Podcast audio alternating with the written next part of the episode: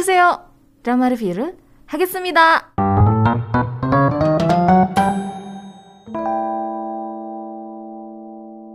Langsung aja kita bakalan bahas drama Work Later Drink Now atau mungkin yang sering kali aku sebut di program Asiatic adalah kerja nanti minum sekarang. Akhirnya merilis season yang kedua yang bisa ditonton di Vio. Untuk season yang keduanya, kalau kamu pengen nonton, kamu harus nonton dulu season yang pertama. Karena ini tuh nyambung ceritanya ya. Jadi kalau misalnya kamu langsung nonton season yang kedua, kamu pasti bingung dan clueless. Hah, ini kenapa bisa kayak gini gitu. Jadi better nonton season yang pertama dulu supaya tahu cerita sebelumnya seperti apa, baru nonton season yang kedua. Season yang pertama bisa kamu tonton di platform video ya. Kalau season yang kedua itu bisa kamu tonton di View atau di video. Terus tersedia juga kalau kamu langganan UCTV itu ada di channelnya TVN, bisa ditonton di sana. Season satunya itu dirilis di bulan Oktober 2021 dengan totalnya itu 12 episode kalau di TV Ink. Tapi kalau di TVN itu 5 episode. Aku nggak ngerti apakah digabung-gabung mungkin ya karena durasi per episodenya tuh nggak gitu panjang gitu. Bukan kayak drama-drama pada umumnya yang satu jam sekian gitu. Atau 50 menit rata-rata satu jam sekian sih enggak tapi ini tuh beneran pendek-pendek. Jadi mungkin kalau untuk di TVN itu digabungin dua episode jadi satu gitu. Kalau yang sekarang aku notice hmm, season yang kedua ya maksudnya durasinya kayaknya sekitar 40 menitan gitu. Drama ini, drama Work Later Drink Now itu berpusat sama tiga orang sahabat. Mereka ini perempuan yang udah kerja gitu ya, jadi usianya dewasa muda, yang punya latar belakang dan sifat yang beda banget. Ada An Sohi, seorang PDNIM, itu ya, seorang penulis juga untuk sebuah acara. Biasanya dia tuh bikin acara kayak variety show di Korea. Yang kerja sama bareng sama, ntar aku lupa, Siwon. Tapi kan namanya bukan Siwon. Kang Bukgu. Jadi An Sohi ini jadi rekan satu timnya Kang Bukgu lah. Dia temenan sama Han Jion. Han Jion ini seorang instruktur yoga yang suaranya tuh melengking tinggi sekali. Kalau misalnya dia ngomong ya, kayak misalnya ah nomo nomo nomo nomo pokoknya berisik dan melengking banget lah suaranya gitu. Cuman dia itu tipikal orang yang uh, selalu ceria. Aku ngelihat kayak di season yang pertama dia pokoknya happy terus ada problem apa pun happy sampai di satu titik di season yang kedua aku menemukan sisi lain dari seorang Han Jion. Terus kalau untuk satu lagi adalah Kang Jigu. Kang Jigu ini seorang guru sebenarnya kalau di season yang pertama diceritain dan kisah dia menjadi guru itu wah ya nonton aja season yang pertama silahkan ya biar bikin penasaran pekerjaan lain dari Kang Jigu adalah dia seorang youtuber tapi youtuber origami. Unik kan? Jadi dia suka live streaming bagaimana dia ngelipat uh, kertas lipat jadi origami gitu. Dan dia sempat konflik juga sama anak kecil tuh di season yang pertama. Unpredictable banget. Nah jadi mereka bertiga ini temenan udah cukup lama dan uh, reason kenapa mereka bisa temenan juga cukup unik sebenarnya gitu. Ada ceritanya dan itu diceritain di season yang pertama kenapa mereka bisa berteman. Padahal mereka tuh kan punya sifat yang bertolak belakang. Kang Jigo tergolong orang yang pendiam, keras kepala, terus kayak orang lihat pasti, ih jutek banget nih orang gitu. Sementara Han Jion kebalikannya, dia super duper ramah banget sama semua orang gitu, selalu disapa dengan nada cerianya. Sementara An Sohee lebih tengah-tengah sih, jadi kayak penengah mereka gitu. Cuman walaupun mereka bertiga beda, mereka bertiga tuh sahabatan yang bener-bener deket banget dan saling jaga satu sama lain walaupun terkesan cuek tapi ada beberapa scene di season yang pertama bahkan season yang kedua kamu bisa ngelihat persahabatan mereka sedekat apa dan seker apa mereka satu sama lain gitu. Nah mereka bertiga ini punya satu kebiasaan yang juga sebenarnya tuh jadi kebiasaan banyak orang di Korea Selatan. Kenapa drama ini akhirnya dibikin season yang kedua dan season yang pertama sukses banget? Tapi memang ini tuh kayak segmented ya sebenarnya dramanya. Khusus untuk orang-orang warga negara Korea Selatan. Lebih ngerasa relate dengan drama ini. Sementara kalau orang yang nonton drama ini tapi di luar Korea Selatan, maksudnya kayak penonton internasional, ngerasa ini drama apa sih? Kok nyeritain tentang minum-minuman keras, minum-minuman beralkohol gini? Mungkin gak akan relate. Karena drama ini tuh memang nyeritain satu kebudayaan di Korea Selatan, yaitu minum minuman beralkohol. Salah satu habit dari orang Korea adalah mereka suka banget minum minuman beralkohol. Mau pagi, mau siang, mungkin kamu bisa menemukan mereka minum soju gitu ya. Ketika lagi makan terus minum soju. Bahkan lagi sarapan pun ada yang sarapannya cuma minum alkohol doang gitu. Itu tuh ada di Korea Selatan dan memang jadi budaya mereka makanya kenapa akhirnya dibikin season yang kedua? Karena memang rating yang dari season yang pertama tuh bagus banget dan dapat penerimaan yang luar biasa sekali dari warga negara Korea Selatan. Aku pribadi nontonnya seru-seru aja sih sebenarnya.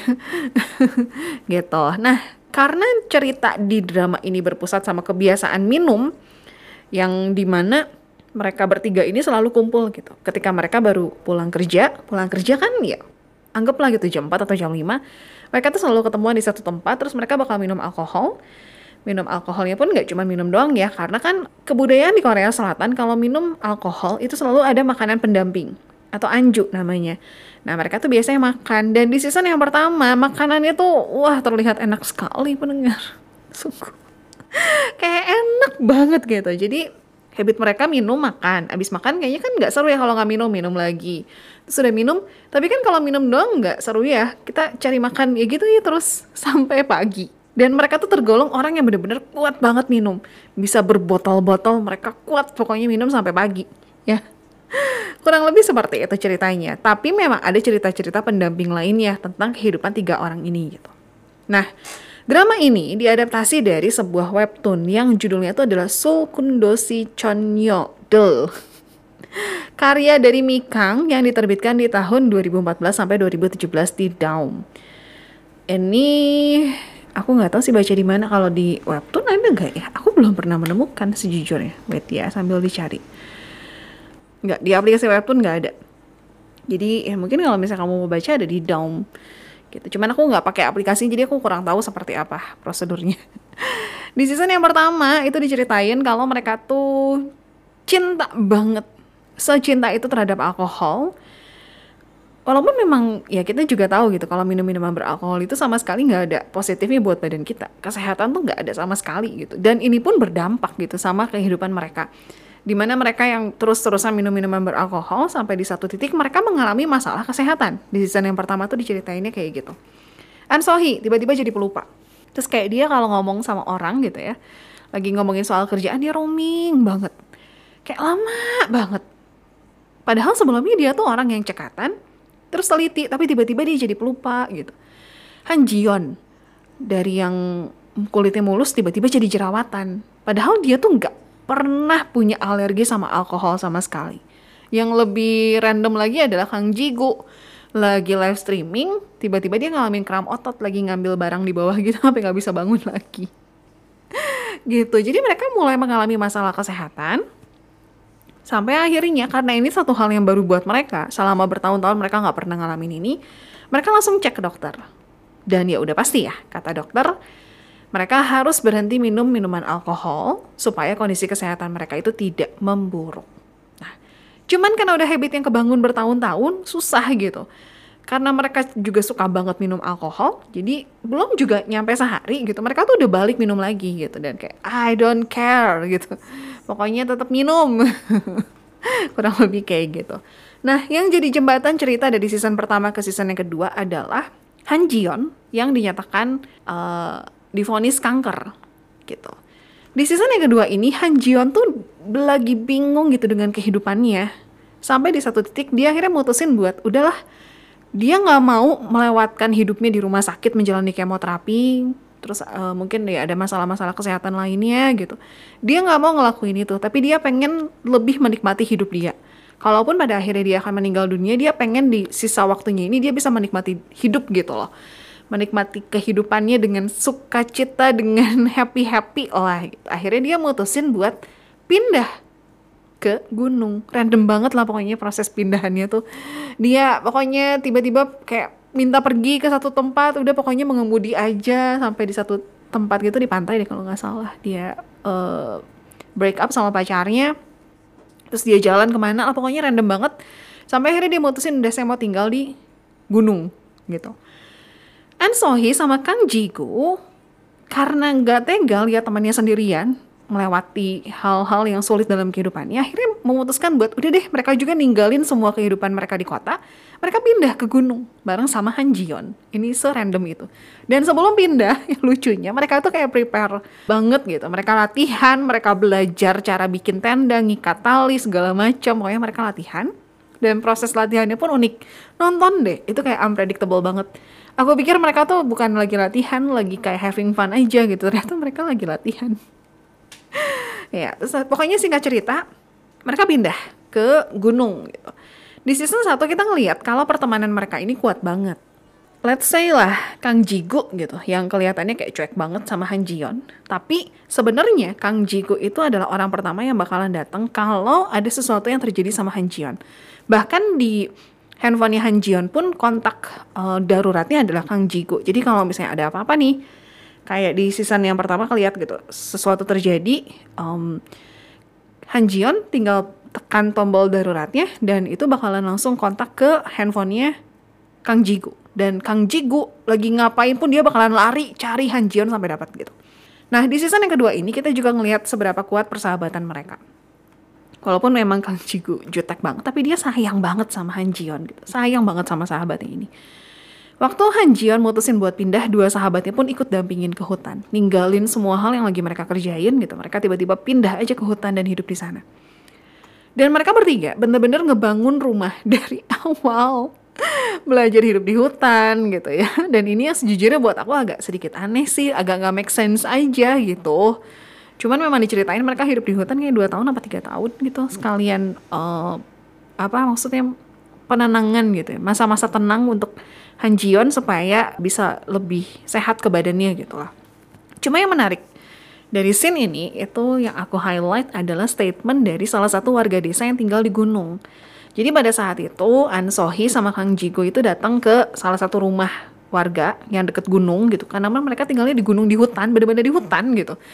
Nah mereka tuh datang ke rumah yang terdekat lah. Mereka minta bantuan listrik gitu. Mereka mau nyolokin stop kontak gitu, nyambung kabel lah ya, disambungin supaya mereka bisa tetap dapat listrik malam-malam. Nanti mereka tetap bayar gitu.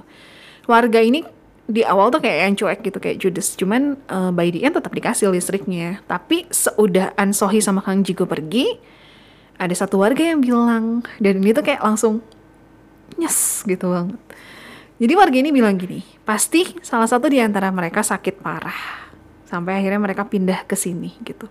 Jadi mungkin gunung itu memang udah pernah jadi tempat tinggal orang yang sakit parah gitu. Atau mungkin memang terkenal jadi salah satu tempat di mana orang yang sakit parah pengen menghabiskan hidupnya di sana gitu. Itu sih yang kayak gitu. Nah, seudah dua apa tiga tahun gitu mereka tinggal di gunung. Selama proses itu mereka tetap rutin bolak-balik ke kota untuk memeriksakan kesehatannya Han Jion untuk cek itu kankernya udah sampai mana nih, semakin parah kah atau semakin baik. Sampai hari satu titik mereka mendapatkan hasil pemeriksaan kesehatan dan akhirnya mereka memutuskan untuk kembali ke Seoul dan menjalani karir mereka masing-masing lagi. Cuman waktu kan berjalan terus ya ketika mereka tinggal di gunung kan ada banyak perubahan yang terjadi dan bikin mereka bingung gitu karena kan selama di gunung mereka juga nggak dapat sinyal nggak update dengan perkembangan di kota seperti apa jadi pas mereka balik ke kota, ke Seoul, mereka tuh bingung gitu. Sekarang udah kayak gini ya. An Sohi udah nggak tahu tren apa sih yang sekarang lagi hits. Dia juga ngalamin kesulitan gitu ketika dia balik jadi PD. Dia baru tahu kalau sekarang tuh orang-orang pakai Kakao Talk Group untuk saling uh, ngingetin dan sebagainya gitu. Dia bingung. Kang Jigu juga sekarang jadi pengantar makanan gitu, kayak semacam uh, delivery service lah ya. Sementara Han Jion juga harus beradaptasi dengan perubahan dunia. Waktu dia harus ngajar yoga, cuman sekarang tuh ternyata trennya tuh udah beda gitu sama tren kemarin kemarin-kemarin ini. Kalau tren kemarin-kemarin ini kan pakai pakaiannya mungkin agak ketat gitu ya. Sementara sekarang tuh enggak gitu. Terus kalau kemarin ini ketika Han Jion ngajar harus banyak ngomong untuk ngejelasin gerakannya sambil ajak ngobrol muridnya sekarang tuh nggak bener-bener hening gitu jadi dia pun hah kok gini ya gitu kurang lebih seperti itu ini yang menarik sih sebenarnya dari drama Work Later Drink Now karena perubahan perubahan ini gitu yang buat aku sih sedikit penasaran bagaimana mereka bisa beradaptasi dengan dunia yang sekarang gitu. Work Let Her Drink Now mengalami perubahan sutradara di season yang kedua ini. Kim Jun Sik di seri pertama digantikan oleh Park So Won yang sebelumnya itu sudah bekerja untuk membuat drama Big Forest tahun 2018 sama Big uh, Big lagi Bird Care Center tahun 2020.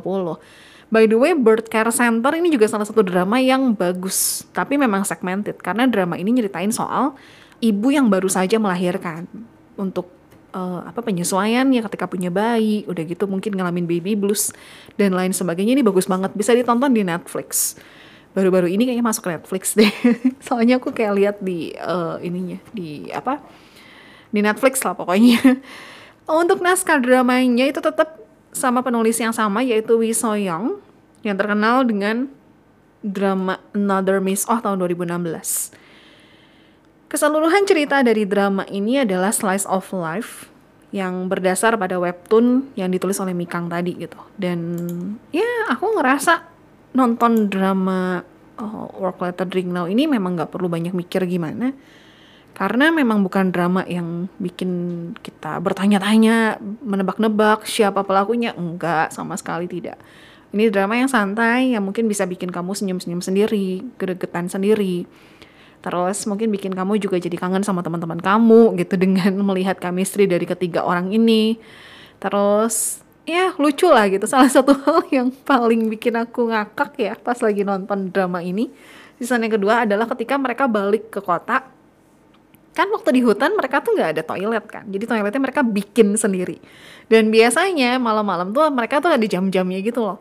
Ayo kita ke toilet bersama gitu. Jadi mereka bakal ke toilet bersama. Sampai satu kali mereka udah di kota nih.